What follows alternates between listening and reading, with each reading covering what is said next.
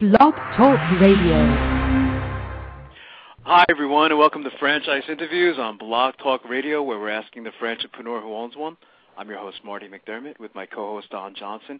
And if you've ever dreamed about owning your own business, then you've come to the right place. Today, we have a great show. We're meeting with the president and CEO, Gary Occhiogrosso, of the Desert Moon franchise opportunity. And Desert Moon is the East Coast original fresh, fresh Mexican grill franchise. Desert Moon is the fresh, healthful alternative to fast food since 1992. And at Desert Moon, it's all about the food. Fresh ingredients, big flavor, made to order, zero trans fat, high fiber, low fat, with gluten free, and key organic items. Their modified table service is set in a fun, fast, and casual environment. And that's coming up in segment two of franchise interviews on Blog Talk Radio. Our first segment today is being brought to you by Franchise Interviews LLC, and Franchise Interviews gives an up-close, behind-the-scenes look at franchising and entrepreneurship through our website, franchiseinterviews.com, where you can hear and read interviews as well as get inside tips from some of the most successful sources in franchising. Our weekly franchise radio show on Blog Talk Radio, where each week you get to hear new interviews with franchisors, franchisees, franchise authors, franchise experts, and franchise attorneys and our monthly franchise newsletter, which is a must-read for anyone looking to buy a franchise. And Don, welcome back to another edition of Franchise Interviews on Blog Talk Radio, February 21st, 2008. It's a cold one out there today, isn't it, my friend? Yeah, typical February type day here in the East. Looking forward to March. Definitely. Get Oh. the spring's right around the corner. Yeah, baseball season, right? Yeah, got spring training going on. That's always pretty exciting. Absolutely.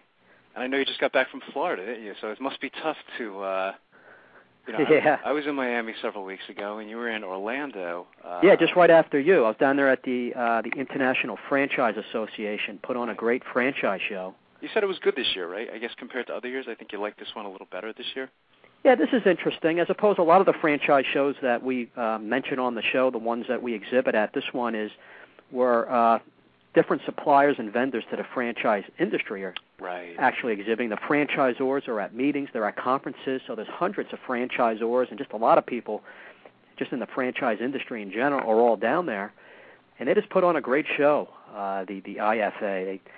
They, uh, they really give the, uh, the franchisors a lot of incentive to Mhm. come into the uh, exhibiting hall. Right. All kinds of food and raffles and You said of games that, and stuff going on. It's really and it's you know it's always nice seeing our clients, customers. We were there exhibiting as Diamond Financial Services, of course, and as well as Right. promoting this show. Uh, so Absolutely. just a good time. Yeah, that's fantastic. And then we got the show uh, coming up in Washington, not that far, right? I guess that's in May or uh, May or June this year. I, I don't even remember. Well, well, the DC, the IFE show is coming up in April. Okay. It's right Yeah. around the corner, isn't it? Yeah, that'll be here soon. So that's always Yeah. a great show. It's That's always always nice lot of fun uh, seeing to. friends and everybody. Absolutely. But the IFA show was pretty. You know, they had Colin Powell as a guest speaker. oh, did they really? Oh, you didn't tell me that. Yeah. Oh, so uh, did you get to see him or? No, I didn't actually get to hear it, but um, I, I understand it was pretty impressive. He has a real good sense of humor, Oh, that's fantastic.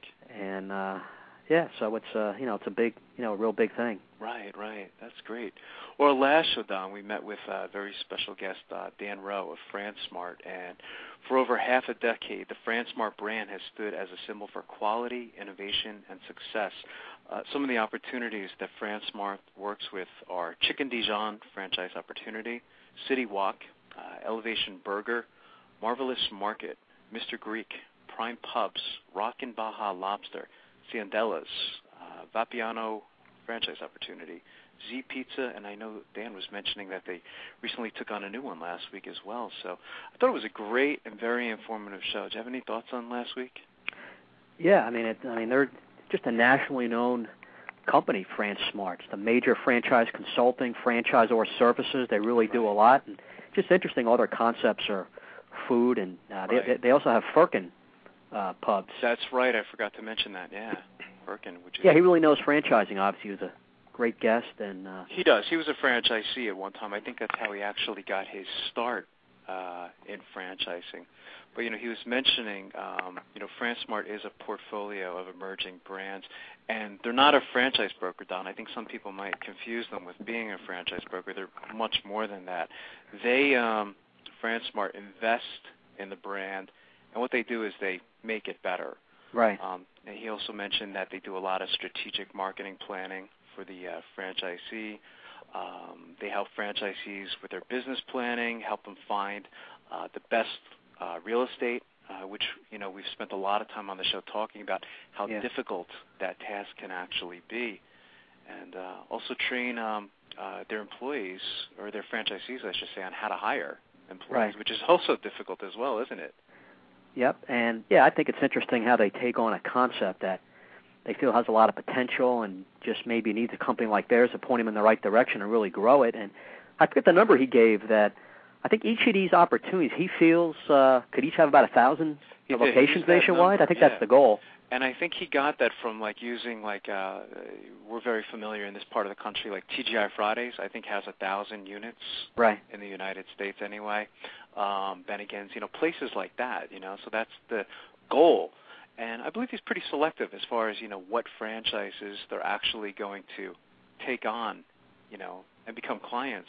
But they specialize in selling um he was mentioning Don like large um multi-unit deals. You know, they're not looking for like that single unit deal Right. you know, where somebody's just looking for a job.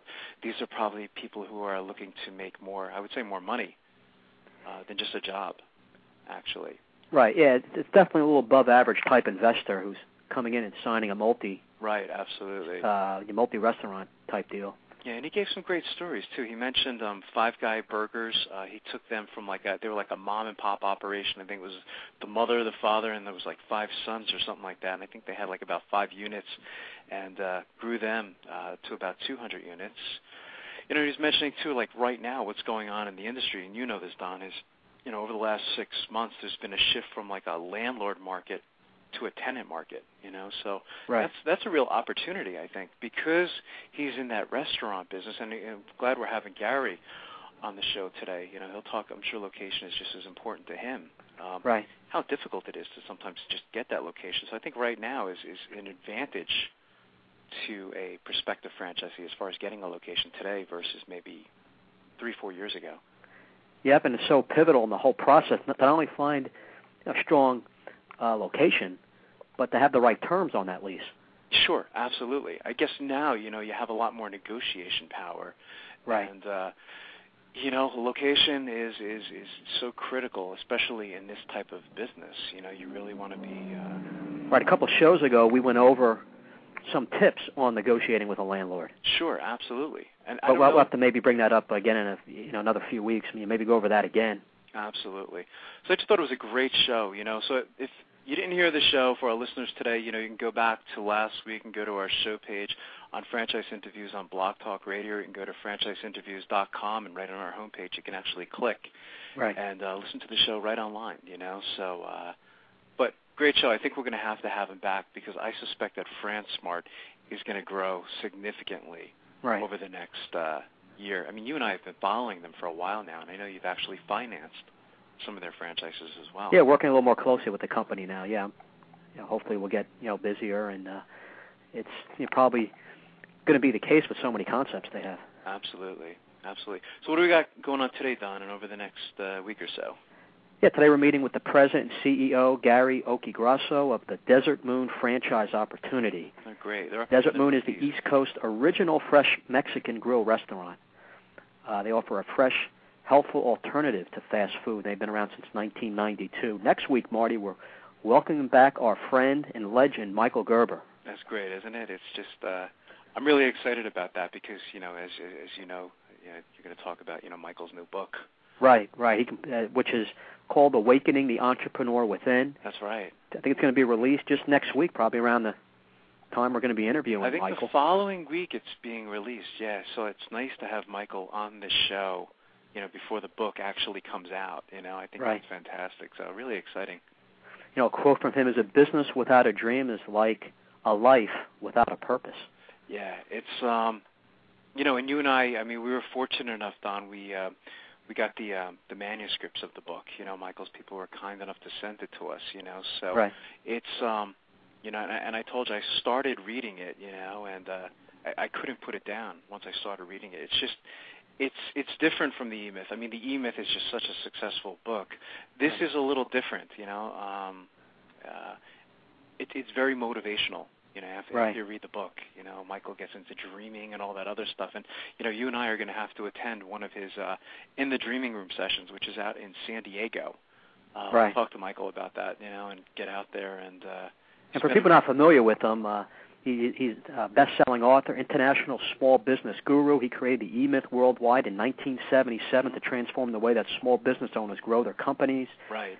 And now he's created In the Dreaming Room as a place where entrepreneurs and future entrepreneurs come to discover how to make their dreams a reality.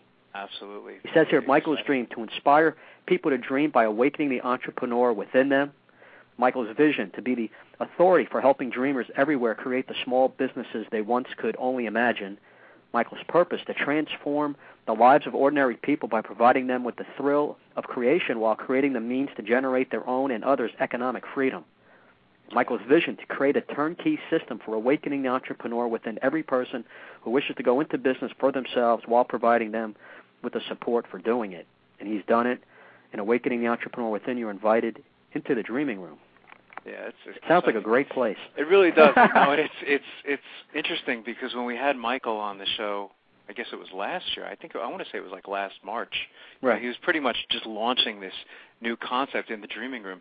And I don't know if you remember, he's just he's got such a great personality. You and I were talking to him and talking to him, asking him all these questions, you know, and and he's like he's like I got to go write the book, you know. it was just Right. funny. You and I motivated him. Well, there you go. You think that could have happened? I think it was more his mom than anything else. Yeah. It's just such a great story, you know, Yeah. how his mom inspired him to uh do this great thing. You know, I mean, after achieving so much success with the E-Myth, you know, you, you say where do you go from there? But uh He just I keeps sense- going. I'm sure he'll do something again in a few years. I sense that, yeah. I mean, here he is. I believe he's 70 years old now, and uh, uh, so I'm just looking forward to it. it. It's just great to see him. Uh, he's just such an inspiration you know, to so many people. In fact, Right. I, I remember uh, just when I was speaking to Gary last week, I know that he um, he plugs the E-Myth a lot, you know, and uh, right. very common in franchising. You know, you hear all the time. Carol Mercurio, uh, franchise broker, we've had her on the show a couple times. I think she gives a copy of the E-Myth to uh, uh, to all her uh, new franchise Prospects, clients, Yeah. yeah. I mean, it just makes so much sense, you know. Um, Yeah. So it's just great. You know, I'm looking forward to that. It's going to be a lot of fun having Michael back. That's great. Well, you know, over the last year, Don, we spoke about um, how many more franchisees and franchisors are giving back to the community. And um, this was an article, and I think Gary's actually associated uh, with this website. He introduced me to it, franchisemoneymaker.com. And there's an article on here talking about avoiding these seven business giving pitfalls. And the article is by Maggie F. Keenan. And I thought I would just kind of talk about some of these things. Um, when we had like a franchise on, like let's say like Yum Brands, you know, Yum Brands gives a lot back to their community. You know, I Right. think they have something similar to like the Ronald McDonald House. Right. Um, so anyway, it says here. So here's my list of most common pitfalls businesses make with their charitable giving. Um, avoid uh, sticking with pink because it's popular. Simply because a particular cause is popular is not the right reason to make it an area of focus for your giving. You have to clearly align your causes which uh, with what makes uh, your company stand for. You know, so I guess if you're like in like a let's say like we had uh, several weeks ago like that dog daycare franchise on, you know, I'm sure that they give a lot to like the ASPCA and organizations like that, you know. So makes a lot of sense if you think about it. Um, avoid thinking your business is too small for a giving program. Uh, no business is too small for a giving program. I hear so often my business is too small. It's just me, and I only give to a few charities. If you're bus- if you're in business and you give something, then uh, you too can make a difference for your bottom line, and uh, that causes you to give. Good point. Yeah. Yeah, it is a good point. Avoid treating um, like an aside project. It says this is a biggie and leads to your giving not making an impact on your business. Uh, avoid. It's a good way to get PR. All right. Uh, here's my Right. take on this. If you want to get your name out there and get others to know about your business, then hire a public relations professional. That's so true. You know, I think some businesses they really do give for the wrong reason. They say, "Wow, maybe we'll get some press." You know, the Yeah, you really have to keep it separate. You know. Sure, absolutely. Two different animals. Um, avoid not talking with your financial advisor or your tax advisor. It says not all giving is considered a charitable deduction. So don't get stumped at the end of your year. If you find out um, that all of what you gave cannot be a deduction on your tax return. That's interesting. Right. Um, avoid giving a little to a lot. Don't feel obligated to spread your generosity. Uh, when you do this, several things happen. First, you don't get to convey your unique, compelling community involvement, and so your message kind of gets lost in an already overcrowded marketplace. And avoid forgetting to create a communication plan. Consumers hold companies to some standard of doing good, you know, and you see that so much more today, you know, and it's I think it's a, it gives franchisees a, a good feeling, you know, to kind of give back to their Right. community, you know. Uh, It's a good article because I've had companies, uh, you know, charitable organizations call here, Right. and like you always feel guilty when you can't give something, but you can only give so much. But I thought, uh, you know, everything was tax deductible. So this is pretty interesting. That It is maybe not all I didn't is. know that either. You know, I was thinking everything was tax deductible. You know, but uh, I guess maybe I don't know if it has to do with maybe nonprofit organizations or something like that. I guess again we'd have to talk to our accountants about that. You know how that all works. Um, Right. But uh, yeah, that is. It's just so I thought it was a great article, and that came from um, I believe it was franchisemoneymaker.com. Um, Right. So the, you know, the whole overview to the story is it's you know just make sure you give, but just you know be careful in the process. Sure, absolutely, and you know, and it, it is important to give back to the community. You know, uh, Right. Christopher Reeve had that great saying. He goes, "When I do good things, I feel good. When I do bad things, I feel bad." You know, so it just it makes a lot of sense. It does, uh, I think, make your uh, employees feel better to give back, and creates Right. a lot of goodwill in the community as well. You know, Right. so it's a really great article, and uh, I know you had a couple of things that you wanted to announce as well. Yeah, uh, as usual, we like to tell people uh, around the country about some franchise shows. Our friends at the Franchise and Business Opportunities Expo, two shows coming up. I'll mention uh, next weekend in Denver, March 1st and 2nd. Right. It's having uh, a show, and then a little ways away, mid-March, March 15th and 16th. Uh, it's it's the New York, New Jersey Franchise Expo at the Meadowlands Expo Center. I went to the show a couple years ago. It's in my neck of the woods. You- uh, and anybody who wants to get further information, times and all that, can go to usfranchiseexpos.com. Oh, it's interesting. Uh, their toll-free number is eight hundred eight nine one four eight five nine. Hmm. And um, you know, as as we get closer to the April IFE show, we'll start discussing that a lot. yeah, absolutely. Also, here's something, uh, Marty, from the Atlanta Journal-Constitution: Great American Cookie Company sold. Yeah, I heard something about this. The owner of clothier Bill Blass ice cream chain Marble Slab Creamery and shoemaker The Athlete's Foot has bought Atlanta-based Great American Cookie Company, NexCen Brands, who we've been speaking uh, about lately. They've been making some pretty large acquisitions. Right. They're headquartered in New York. Uh, they- they operate out of Atlanta. They bought this company um, from Mrs. Field's famous brands for 93.7 million. NexCen said Tuesday. Uh, you know, Robert D'Loren, president chief executive of NexCen, said Great American Cookie is a strong brand with an opportunity to grow. It was really underdeveloped. In our view, he said, I believe it was treated as a stepchild. Interesting. I guess he sees all kinds of potential with the company. Uh, Great Right. American Cookie Company was founded in 1977 by local entrepreneur Michael Coles, who later made an unsuccessful bid for one of uh, Georgia U.S. Senate seats. Interesting. Really? Um, and uh, they talked about Great American sales last year were about 26 million, operating income of 13 million. Uh, it's just incredible how much you can make with even something like cookies. And I'm sure they have a few other things and drinks. Uh, the company has almost 300 stores, mostly in the U.S. So NexCen continues with their acquisitions, and um, you know my company has financed some of their you know ice cream That's right. I remember you Uh, mentioning that. Yeah. franchises. Here's something, Marty. Wall Street Journal um, by Ray Flandez. A look at high performing franchises. Food's grip loosens as diverse concepts pop up and do well. It starts out, it looks like franchising is no longer dominated by a single sector. The fast food industry's power grip on the franchising industry is slowly loosening as industries serving the consumer and residential markets are expanding rapidly and performing well financially, according to the Wall Street Journal's list of 25 franchise high performers. The big performers are, are a diverse bunch, including a dance studio, senior care facility, a veterinary hospital, Right. and a moving company. That's In fact, there are now more than 230 lines of businesses that do franchising, according to Frandata wow. out of Arlington, Virginia, who we've um, you know uh, have closely looked at their information. We get a lot of information through Frandata. Yeah, they're great at providing uh, information on the franchise industry, and, and 230 lines—that's a lot, Don. That's a big jump Right. since from even when we started doing the show. right. you know, uh, so it just goes to show you. I mean, I don't know if you remember when we had uh, Nancy on um, several weeks ago, actually from Franchise Times, um, uh, talking about uh, the porta potty franchise. I, I still can't get that out of my head. You said, my God, you know, Yeah. it's just all these different things. You know, Right. Uh, so many different industries getting into this whole franchise Yeah. concept. So A couple of their high performers. They mentioned Abbey Carpet and Floor, Arthur Murray Dance Studios, right.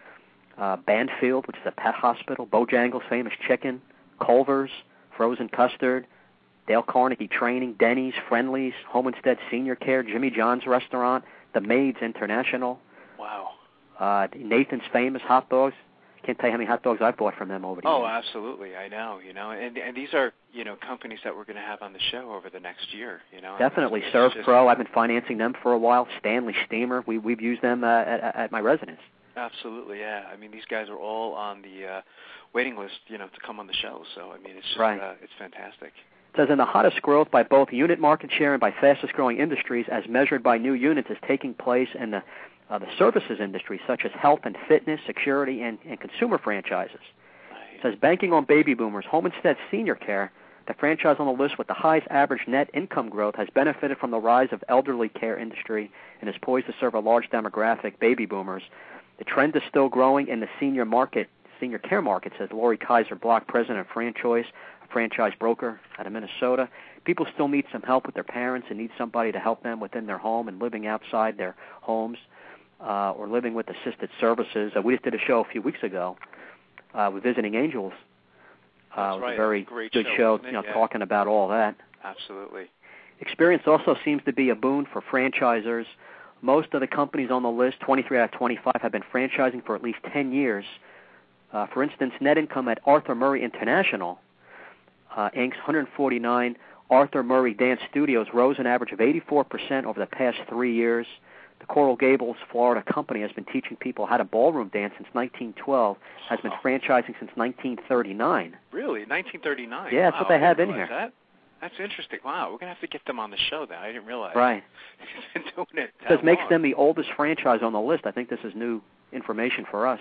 Yeah, remember remember we had um when we had A and W, not A and W, uh, Yum Brands, and they Right. own A and W restaurants. I know they've been franchising for quite some time too. I think I don't know if it was back in the Right. 1930s or something like that. It was pretty old, but I didn't realize that these guys were doing it for that long. That's Yeah. that's incredible. Interesting. Uh, it history. says slower pace ahead. In 2006, nearly 3,000 established franchise brands expanded their unit totals by an average of 4%, and more than 300 companies began fr- franchising for the first time, according to uh, International Franchise Association in Washington and Frandata. But with uh, but with many predicting an economic slowdown and banks tightening their lending criteria, I know that firsthand, uh, the number of both new franchise units and new concepts could start to ebb. The pace of growth is going to slow, says Darrell Johnson, president of Frandata, because banks are getting risk averse. Consumer focused businesses such as restaurants, lawn care, and handyman services and computer support could see some downturn this year. Customers start tightening their own wallets in response to cooling economic conditions. Uh, in particular, fast food and casual dining businesses, while still showing strength, with eight names on the list, are also facing pressure from wage and food cost increases. Uh, maybe we can speak to Gary about that a little bit. right. For low operating costs, several food franchises uh, already uh, uh, are shuttering some locations. Uh, the food marketplace is getting crowded, uh, says Mark uh, Kaidenap, managing partner of franchise broker KRA Franchising LLC in Scottsdale, Arizona. There are so many choices in franchising today that people will start in the food area, but then drift toward a lot of other opportunities and segments in franchising. And that's true because we've had some franchise consultants on. People always look to food, and food is still the you know the big player, and there's so many great concepts, uh, you know, like Desert Moon. Oh, sure, um, absolutely. but you know, uh, there's a lot of other concepts, a lot of other types of businesses people can get in now with franchising. Yeah, it was interesting. I mean, I always go back to you know Carol had that great uh, quote when we had her on the show. You know, saying in her experience, you know, and she's in the Northeast franchise broker. Um, how many people want to go into a Dunkin' Donuts simply because they like the product? Right. You know, and uh, you know, she mentions that you could buy a cup of coffee and a, a dozen donuts without buying the whole. Know? it's it's it's it's interesting, but Well, it's all uh, part of the due diligence. You got to decide what you, you know, want to do and what's going to be the hours right. involved in that business. And there's just so much to consider when starting up a franchise. You really Absolutely. have to make sure you're going to well, you've always said it's like a marriage. Sure, absolutely. Yeah.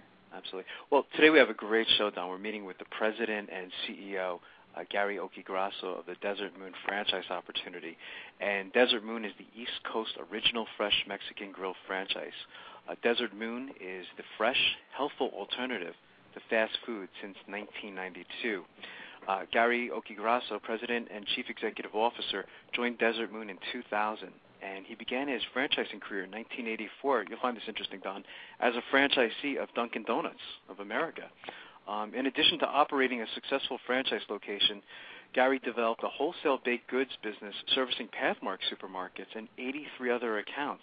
He served on the Dunkin' Donuts Franchise Advisory Council Gourmet Stores and initiated a brand development strategy, which led to the excuse me the development of opening 53 franchise units.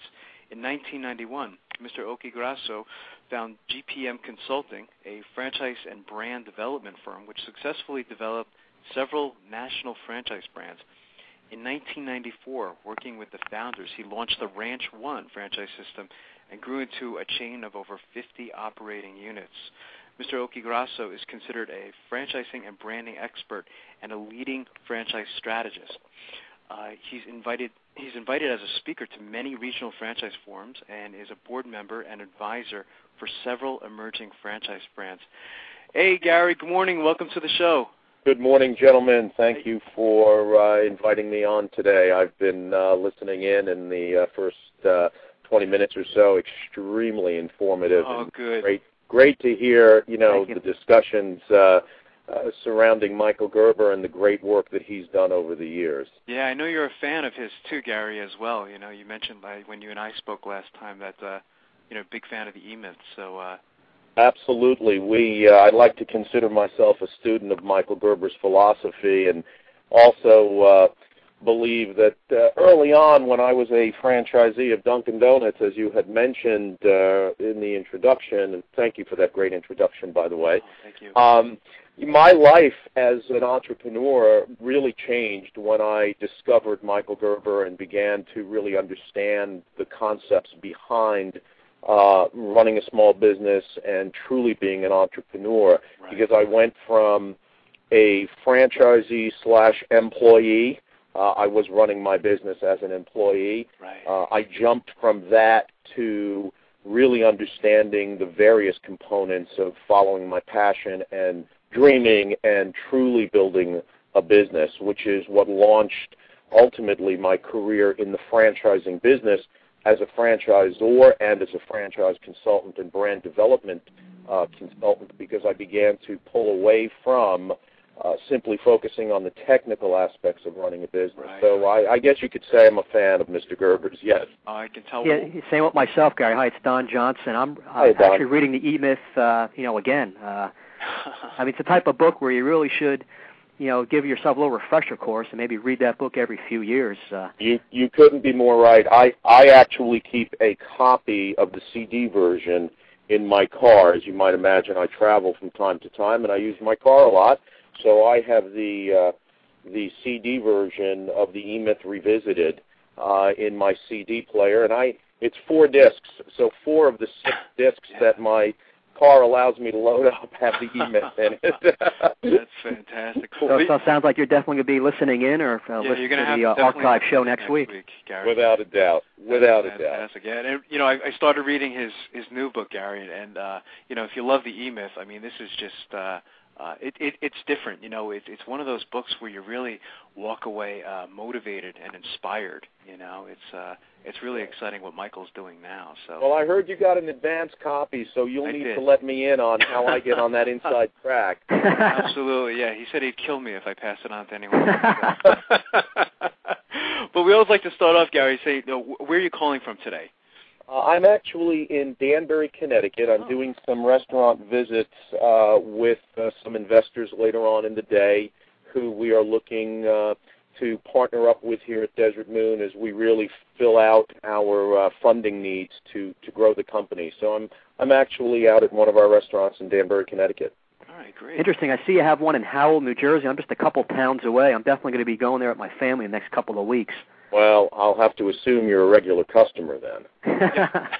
yeah, we actually have one in Pennsylvania here too, Gary. We have one in um, Exton, uh, yes. Pennsylvania, yes. which isn't that far from where I am too. So, uh, absolutely, Connie and I, you know, we're we're planning on getting there uh, in the next several weeks. You know, great. So, and, you know, that's been that's been our focus and our strategy certainly since the time that you know I uh, created the the strategic approach to Desert Moon, um, really focusing on the East Coast where the fresh Mexican concepts have been underserved and it's really an underpenetrated market, which may be bad for consumers because there's not a lot of places to get good fresh Mexican food, but it's great for franchisors and, and business developers and entrepreneurs like myself and our franchisees right. because the opportunity to select great real estate and bring the concept uh, to the East Coast is, is wide open. Uh, I don't know that I would be able to say the same if we were talking about pizzas or burger or right. or subs uh, because essentially those types of concepts are saturated. So it's uh, it's a unique situation we're in. Yeah, I would totally agree with that. I mean, Connie and I, I mean, we love uh, Mexican food, and uh, it's just hard to find a place close by, you know. So yeah.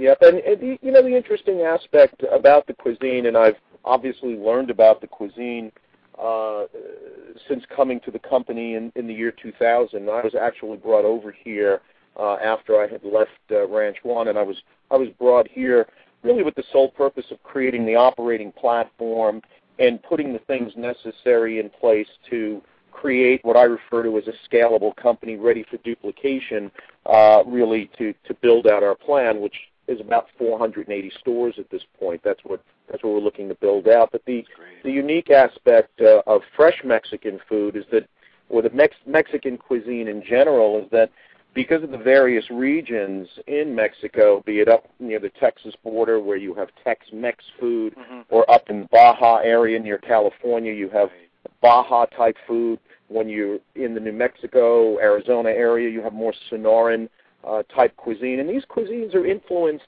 uh, not only by the Spaniards, but these cuisines have been influenced by Native Americans. They were certainly influenced by the Anglicans. Really, all the settlers that came into that market when you get into the coastal regions of Mexico, uh, certainly along the Gulf Coast, you have a lot of Caribbean influence. So Mexican cuisine, and I will say that my wife and my daughter, I'm not so sure they're they're huge fans of Mexican cuisine any any longer because I I take them to every Mexican restaurant I can possibly find. um, but for someone who loves Mexican cuisine, such as myself, uh, and even I guess for folks who who simply like the cuisine, what you find is that there's a huge variety and a great history to it. And it's long overdue that what all the folks out in California have been enjoying for, for decades is now beginning to make some inroads, and we're planting some flags here on the East Coast, primarily in the Northeast. Why why do you think Gary this hasn't happened sooner? You just think there hasn't been that you know uh, quality players like yourself really bringing something nice to people? Is it? It's a great question. I, I think there's an evolution in in what we'll classify as ethnic cuisine. Uh, I'm of Italian heritage, and so certainly growing up in the New York area, I never was um, lacking for Italian restaurants or pizzerias or things that were uh, really created co- companies that or storefronts that were created by immigrants in this part of the country. I think the same is true in California, where you have a lot of Mexican immigrants and Hispanic immigrants who are bringing their cultures and their flavors to that region of the country. Eventually, eventually, as um, people, as immigrants spread across our nation, which has always been uh, the model, uh, I think they take their cuisines with them. So it's, as I said, long overdue here on the East Coast and I think it's just a natural evolution of how these cuisines develop and really become part of American culture. I agree. Right. Uh, c- can you describe for us, Gary, a little bit the history of your company? Sure, sure. The company actually began in in 1991. Um, was started by a, a local restaurateur in uh, Westchester County, New York, whose son had um, visited uh, Arizona, went out to Scottsdale, Arizona, and discovered or was became familiar with the cuisine at the time. It was really called Southwestern cuisine. I, I'm not sure the nomenclature of fresh Mexican had been coined at that point. came back to New York and explained to his dad, you know, you have to taste this food. It's great. It's a healthful approach to food. Things are made fresh to order, and yet it's fast. It's it's like a fast food type cuisine, but yet it's nothing that most folks would believe or think or equate fast food with. Right. So his dad allowed him to take the chef from their fine dining restaurant in Westchester, New York, out to Arizona. They looked at the cuisine. So the concept, the Desert Moon uh, menu, is really chef driven. Was created by uh, a chef named Kevin Sullivan, who's a CIA grad. So this was not invented by chemists in a laboratory trying to come up with some concoction that you know how can we prepackage this and, and make it quick and easy. This is actually a chef driven menu and uh, they they opened up uh, several. When I say they, the original family opened up several food court units in the uh, in the New York and Connecticut markets, and then in 1998 it caught the attention of a group of investors, Wall Street investors, who made an investment in the company and quickly made the decision that they wanted to take this young family-owned entrepreneurial type company to a more professionally managed organization and create a franchising program around that. And they put a management team together, um, myself included. I was I was asked to be on that management team at that time, and my team uh, has essentially worked the last several years uh, on everything from decor and design of our facilities to the brand position, um, documenting menus, standards, operating procedures, uh, creating the supply chain, looking at the real estate um, criterion, all the things that go along with the successful development of a franchise brand. And that takes us up pretty much to the to the present day, where now that myself and my team uh, have created this operating platform, it's a scalable concept, and uh, we've now gone to market looking to fund the program to take our concept, which was originally uh, you know, a four unit concept when the team started. It's now a 20 unit concept, and we're looking to take it to a 450 unit concept. And we believe there's plenty of opportunity right here on the East Coast. Yeah, I agree. You know, I think so also, Gary. My wife and I over the years have always said there's, you know, there's never any quality Mexican restaurants around. It's true. Just incredible. I know. Uh, I, I mean, I've always been in Monmouth County. I know Long Branch, New Jersey's had a long time quality next thing I forget the name offhand. You probably know of it. I'm you know, sure you brought your family there. I, I probably know of it and definitely won't mention it. yeah. but uh yeah, I mean, I think you know you're right as far as uh your goal on on, on how many you'd like to see someday. I I think that's definitely attainable because because you know everybody you know that I know likes Mexican food, but just don't have many quality restaurants around. Yeah, I'd absolutely. With that. And yeah. and we've wrapped we've wrapped our concept around a complete corporate culture. It's not simply burritos and tacos. I think earlier uh, in the program you you were quoting an article. Uh, actually, Maggie, uh, I I use Maggie's articles on my website franchisemoneymaker.com right. uh, quite often, and uh, you know what what we do, and, and her article was about giving, and that is one part of running a business and giving back to the community and creating that goodwill. Uh, but we've wrapped our concept around a complete corporate culture that that really lends respect not only to our guests and to the food, certainly to our team members. Uh, we're a green concept. We we are always striving to uh, make sure that the fact that we're making money and supplying a product and a service to our guests doesn't uh, negatively impact the environment or impact it as little as possible on the negative side. And there's been great innovations with that. We always look to become a better, more social, socially responsible corporation. So the culture, the fun, the vitality, the energy that surrounds this food uh, that we serve really creates a whole package that really rolls over not uh, not only to the outside world in our brand positioning, but also to the guests that frequent our restaurants every day, to our team members, our shareholders, and the people who will be involved with Desert Moon who we haven't met yet. And that's that's always exciting, knowing right. that we're going to be meeting folks who are going to get involved with us, and we don't know anything about them at this point. That's that's truly the adventure of it. That's great. Interesting. Well, well said. Is, there anything you wanted to add, Gary, to the uh, to the franchise system? Uh, you know, describing Desert Moon. Well, you know, I think uh, we we hear a lot of cliche um, statements uh, from folks in the franchising industry, things like "be your own boss" and "simple operating system," and you know, right. just so much of it.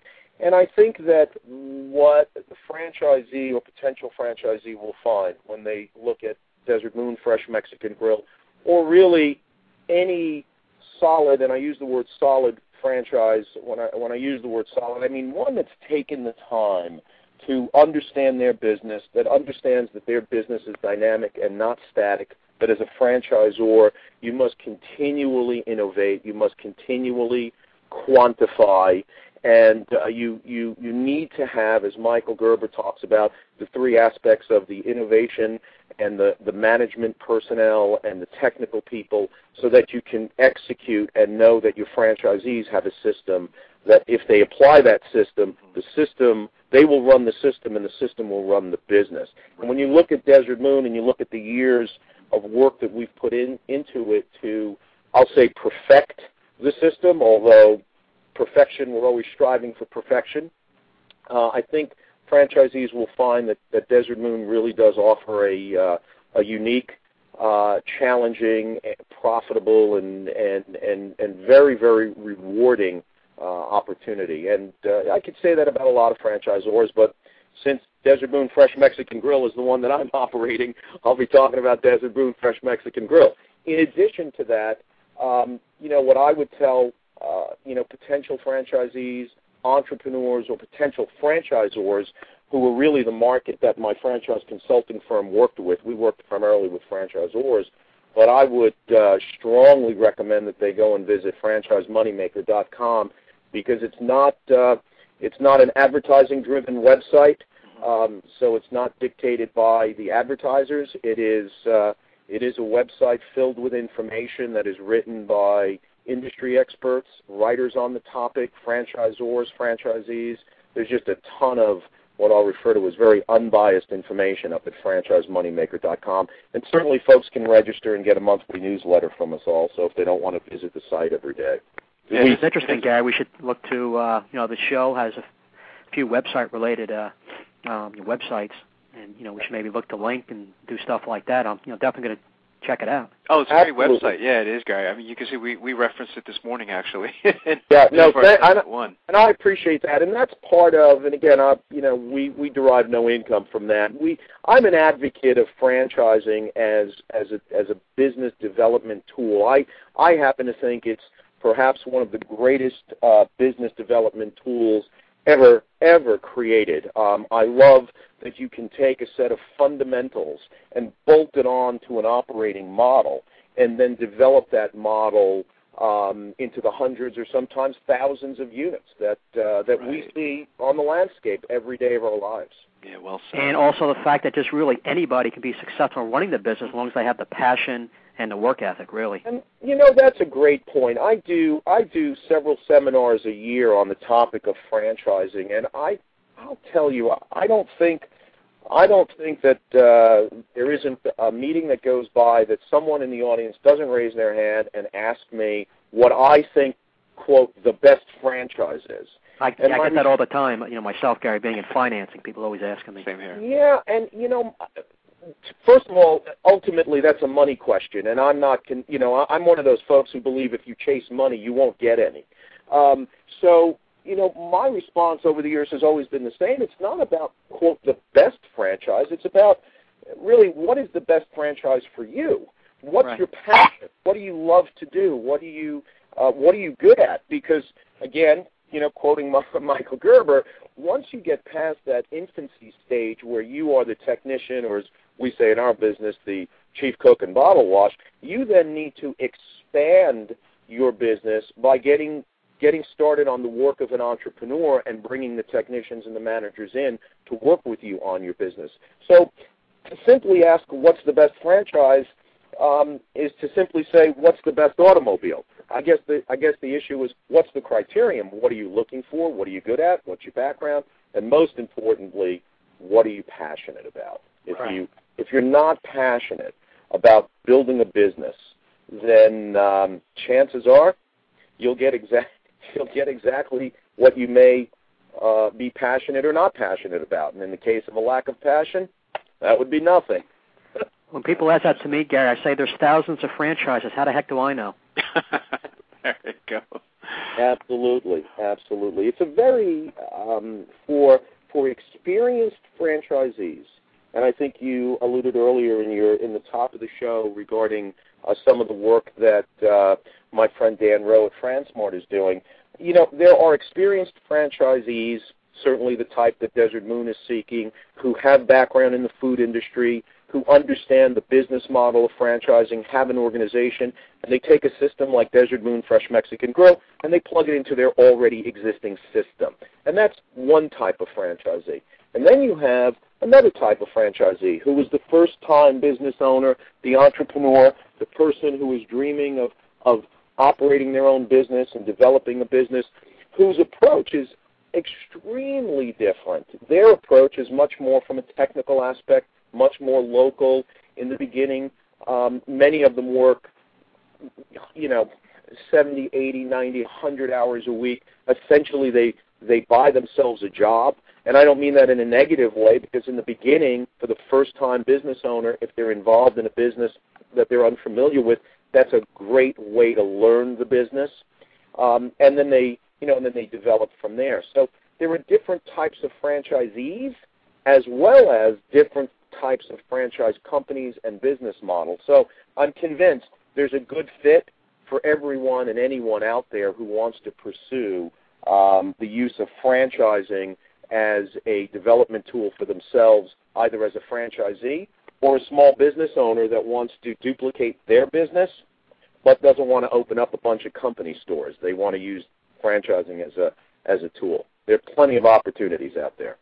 It sounds like Desert Moon will go in either direction in getting a new franchisee, either that already existing business owner experience or the first-time owner, right? Absolutely. We uh, we obviously uh, are cautious uh, about who we bring in as franchisees. Um, if you if you look at the what I refer to as the the three-legged stool of a successful franchise operation, uh, the three legs are the concept, the operator, and the location. Um, the first piece, the concept, I'm confident uh, regarding Desert Moon Fresh Mexican Grill because we're a 16, 17 year old company with a, a long operating history of success.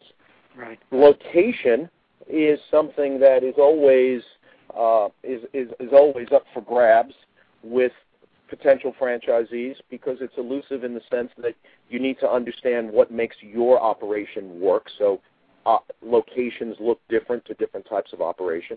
But the other piece, the operator, who is the franchisee, that's key. Um, even in a great location with a great uh, concept, the wrong franchisee could fail. Because the franchisee is the pulse, is the heart of the business. The concept may be the brains, the location may be the legs, if you will, how it stands, but the franchisee is the is the heart of the business, and what the franchisee takes to the business uh, really will uh, set the tone. That's interesting. So we're very careful about franchisees, whether they're experienced or first-time uh, business owners. That's interesting. What do you look for in a location, Gary? Speaking of location. Well, for us, um, we have a very flexible footprint. The concept grew up in uh, mall-based food court units, so we're real good at non-traditional locations. As a matter of fact, we're mm-hmm. currently negotiating some contracts with large master concessionaires to do some college campus locations and some airport locations. But one of the first decisions my team made um, early on was to take the concept from the mall-based units, which – quite honestly, people love our product and they loved our product, but from a marketing point of view, we were simply the Mexican option by default in a, in a food court. You've got pizza, burgers, subs, salads, Mexican. So there wasn't a lot of uh, marketing uh, effort and location strategy placed behind the concept. Going out on the street is a completely different thing. We needed to become very, very aware of where our guests come from, what their travel time uh, is like, why they're using us, how we create occasions to use, how we market, what is the right size, uh, who are the right co-tenants, should it be a freestanding building, should it be an end cap, should it be an inline unit.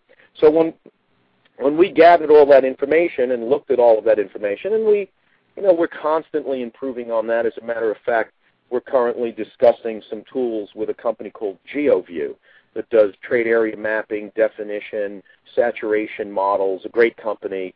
Uh, as a matter of fact, it might be interesting to have uh, one of the folks from that company on because they work uh, not exclusively with franchisors, but many of their clients are franchisors um, because the the art slash science uh, of location is critical to everyone. For us, yeah. um, if it's an inline unit um, in a shopping center, we look for a good, strong daytime anchor like an upscale grocery store such as a Trader Joe's or a Whole Foods, or in this area, King's.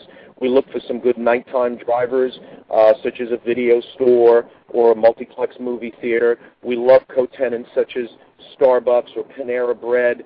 And the reason we mention those co-tenants because they attract and go after the same level of guest, the same type of guest that comes to Desert Moon. Desert Moon is not a uh, 99 cent taco, here's my coupon, drive-through type concept. We we've built our brand based on quality, flavor, a healthful approach. Um, our service time is in the three or four minute range, so it isn't something that you could pull up to a drive-through for. So we look for that 1,800 to 2,200 square foot unit in that community shopping center where we literally tuck ourselves in and we become the local Mexican restaurant for the folks in the community, and then we get involved in a lot of outreach into that community, be it uh, involved in uh, social groups in the community, um, little league efforts, uh, senior efforts. Uh, we, we really go out there and we, we work within the community to establish ourselves, not as simply you know a business here to take your money, but as a, a business concept who is your neighbor, and, and, and we are part of the community. So we look for very unique and interesting aspects in our locations. That all goes back, Gary, to, like you said, franchisee is, is the key. So besides the you know the work ethic, I just want to ask you a little bit more about what types of characteristics you look for in a franchisee. I guess you want someone who's comfortable going out to the community and doing all these things you mentioned. Absolutely. We, you know, I'm a big believer in you you train for skill, but you select for qualities or by qualities. And I think individuals who are passionate about people, individuals who are passionate about our mission statement and our brand position, uh, are the folks that really have the the qualities necessary to run our business and probably many others, but certainly they have the the qualities to run our business. The technical aspects, we train them at our training center, uh, but we can't train someone to have a great smile. We can't train someone to respect employees or to get out into the community and talk about the benefits of, of better, more healthful eating or getting involved with community groups. Those are qualities that people have. You know, the right. training, you don't train folks for that. So that's what we look for, those unique qualities in people that really set them apart. Right. What is the training like, Gary, for new franchisees? We have a very extensive and comprehensive training. It's a total of seven weeks, of which four weeks is at our training center in Danbury, Connecticut, where we teach our franchisees and or their managers the nuts and bolts of the business, the prep, how we maintain our quality statement, how we create fresh products for our guests. We look at the counter service. We look at the modified table service. They're trained actually on how to operate the grill and the hot table and, and make burritos, although it is not our goal for our franchisees to be the people who are actually making the burritos, but we understand that they need to have uh, a fairly good knowledge of, of the technical aspects of it uh, and then it's another three weeks um, in in their restaurants when they open, and we get very involved in the management aspects. How do you quantify that business? Make sure that you know your roadmap, your your strategic plan, your business plan is being followed, and and how you measure up against that. So it's very comprehensive, taking in everything from you know how we grill our steroid-free and antibiotic-free chicken to how we create a school lunch program with uh, a local public school where we bring in tacos uh, once a week to the kids. That's great. Interesting. Yeah. I mean, it must be a pretty good feeling for the new franchisee going out there knowing they have a product that, you know, I, I think across the board most people like, and there's always going to be competition, but with your your your type of restaurant, they're not like on every corner like a pizzeria. So I'm sure that's a pretty good feeling for someone starting out. Absolutely. And one of you earlier on used the term that franchising is is like a marriage, and it is to a certain extent. And what I what what I preach and teach uh, to franchisees, not only of Desert Moon but of other brands, when I when I come in contact with, is that franchisors need to really go shoulder to shoulder with their with their franchisees. Franchisors rather need to go shoulder to shoulder uh, every day with their franchisees. That that nothing is perfect, nothing is easy. People often confuse simple with easy. Um, things can be simple but not easy, and that it's to be expected that the franchisees may have uh, difficult challenges or some some fears or doubts or questions. And I think the basis of the relationship and how the franchisor communicates with the franchisee on an ongoing basis really determines not only the success of the franchisee, but the success of the franchisor. Because at the end of the day, the people, my customers, as the, as the as the president of Desert Moon, I can tell you my direct customers are not the folks who are buying burritos. My direct customers are the folks who we're awarding franchises to. The franchisees are my customers, so I need to take care of them. I need to understand their needs. I need to fill those needs, and I need to continuously be innovative so that we can pass new ideas, new products, and new services to them. That's what they that's what they purchase. That's their expectation. Yeah, I think you've gone about this whole way, you know, in the correct way, Gary. Just taking the time and investment to set up Desert Moon the right way, and and uh, and now you're ready to really uh, start to you know to grow. But taking this time is going to really benefit future franchisees because you've you know, taken all this time to make sure this everything is done right, leaving no stone unturned. We we believe so. There are enough franchise companies that I've seen come and go where they open up one unit and start selling hundreds of franchises and talk about, hey, we've you know we've sold a thousand franchises this year or some ridiculous number. But right. at the end of the day, you've got to deliver on the service. You've got to support right. the franchisee because, quite honestly, unlike most other sales transactions in franchising, the relationship doesn't end when you sign the franchise contract. That's when the relationship begins. Right, right. Yeah, I know from a financing viewpoint and lenders we work with, they'd rather see a franchise system with 50 units with no failure, failures than, say, uh, four or 500 with a 10 or 15 percent failure rate. Absolutely. Yeah, it's true. Absolutely. Is there a typical day uh, for a Desert Moon franchisee, Gary?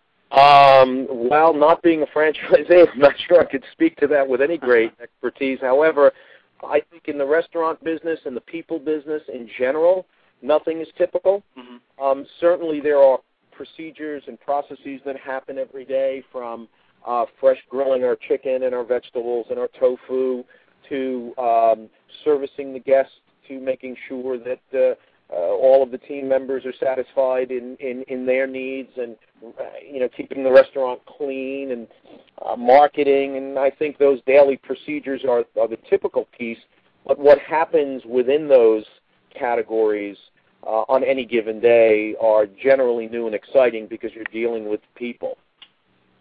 That's great. What's what's the best way for someone to get more information, Gary, on Desert Moon? On Desert Moon, the, the best way they can visit uh, desertmoongrill.com. So it's www.desertmoongrill, and we use an e on the word grill.com, and uh, gain some information from there, uh, and also uh, contact us for some additional information. And if they're interested in franchising in general, Desert Moon or not, they should visit franchisemoneymaker.com. That's fantastic. Well, I got to tell you, you've been an incredible guest, Gary. We're going to have to have you back because I think there's more to talk about. Yeah, it's so much Any- experience. I've had a lot of success, Gary. Definitely. Yeah, absolutely. Anytime you just give me the call, this has been an absolute pleasure. I, I completely appreciate the opportunity uh, to be part of this. Thanks, Gary. You have a great day today. Take care, Gary. Thanks for coming on. I'm going to get back after I visit that Howell restaurant. Great. Thank you. Thanks, enjoy, your- Gary. enjoy the rest of your day. Be Thank well. you. Thank you. Take care. Great show, huh, Don? Yeah, very uh, so informative. Well spoken, uh, very knowledgeable oh, yeah. guy. Is uh, really. got, I, we, yeah. I, you know, and I liked his whole approach to how he's building Desert Moon. Right. Because he brought up a good point, and uh, we'd finance some of these, uh, you know, franchise companies that really have a lot of growth, and unfortunately, uh, sometimes people don't make it. But I like his whole strategy and and how he's, you know, having that slow, steady growth, making sure everything's done right, and now he's all set to really start to, you know, grow the brand. Yeah, I agree. Yeah, I mean, you don't want to get too big, too fast, you know. And I, you know, again, sometimes I guess we've seen some franchisors pride themselves as far as like selling a, you know, a thousand Right. units in a year. You know, I remember even Wendy's at one time. You know, I mean, they were growing so fast. They're getting too big too fast, and what was happening was their franchisees were running into problems. You know, Right. and uh, they had to start closing down restaurants, and you don't want that to happen either. You know, Right. so it's. uh you know, so you're right. I, I love his approach. Um, And when you're doing your due diligence as a an investor, potential franchisee, I mean, these are the things that I would look for. right. Seeing how some, uh, how, how long someone has been working to set up the system, and you know, when you speak to the other franchisees of the, you know Desert Moon, I'm sure they'll have great things to say about the company. Right, absolutely. Well, I tell you, it's it's. Um, I'm definitely planning on getting there in the next couple of weeks. You know, it's uh, Connie and I love Mexicans, so uh, you know, if we can uh, get to that Exton uh, location, uh, because like where we are here, you know, in Pennsylvania, we don't have too many Right. Mexican restaurants, and yet we love it. You know, so Right. he's really onto something. I think. You know, it makes a lot of sense to I'm expand. talking to my wife about it tonight. We're definitely going. I was serious about that. Well, the problem now is, aren't you hungry? I'm hungry. It's close to lunchtime. You know, it is. Yeah, it's only eleven o'clock, but it's. I know we, we have all these franchises on. I uh, afterwards, you, I you do. yeah, I, mean, you know, I feel like utilizing the services or going to the restaurant, whatever the case. Exactly, you know. So, uh, but another great show, Don. And uh, next week, the great Michael Gerber at uh, 10 a.m. Eastern Standard Time. That's February 28th. So that is a must-listen to show. Uh, Definitely look forward to it. You and I are looking forward to that. So uh, I guess I'll see you next week, Don. Good, great job, Great Marty. show. Take Thanks, care. Don. Take care. Bye bye. Bye.